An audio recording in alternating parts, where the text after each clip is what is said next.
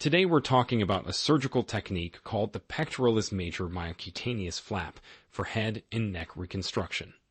This technique is used to reconstruct large defects in the head and neck area after the removal of cancerous tumors.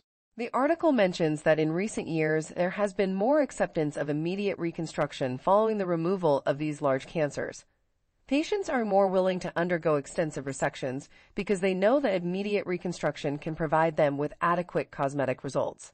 One of the key components of this technique is the use of the pectoralis major muscle and overlying skin as a flap for reconstruction. The article explains that the blood supply to the pectoralis major muscle runs along an axis parallel to the muscle bundles. This allows for a reliable and well vascularized flap. The surgical technique involves making an incision in the anterior chest, just lateral to a line drawn from the acromion to the xiphoid. The pectoral fascia is incised, and the muscle bundles are split along their fibers. The muscle is then elevated off the chest wall by blunt finger dissection, and the neurovascular bundle can be visualized easily along the undersurface of the pectoralis major muscle. That's correct. The muscle pedicle and the overlying skin are dissected as wide as necessary for the defect being repaired. The lateral branches of the thoracoacromial vessels are divided and ligated, and the muscle pedicle may be dissected as far proximally as needed. In some cases, the clavicular portion of the muscle can be separated from the bone to provide even greater mobility. To close the donor defect, the lateral portion of the chest wall is undermined and advanced. This allows for closure without any compromise to the circulation of the flap. The article presents several case reports where this technique was used successfully for head and neck reconstruction. In one case, an 82-year-old man underwent orbital exenteration due to a sebaceous gland carcinoma.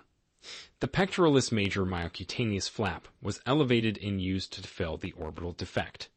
The flap had excellent perfusion and provided a good cosmetic result. Another case involved a 74 year old woman who had developed malignant transformations in the paranasal, sinuses, and overlying skin due to ingesting radioactive fluorescent paint. A radical exenteration of the orbit was performed, and the pectoralis major myocutaneous flap was used to fill the large cavity at the operative site. In another case, a 62 year old male had a large squamous cell carcinoma of the right floor of the mouth. The resection required removal of the right floor of the mouth, tongue, tonsillar pillar, and lower alveolar ridge. A pectoralis major myocutaneous flap was used to reconstruct the defect in the oral cavity. Finally, a 62-year-old male with a recurrent squamous cell carcinoma of the left tonsil underwent resection of the tonsillar region. The pectoralis major myocutaneous flap was used to resurface the upper neck and line the mouth defect. Overall, the article concludes that the pectoralis major myocutaneous flap is a versatile technique for head and neck reconstruction. It provides reliable vascularity, enough bulk to fill defects, and can reach various regions in one step.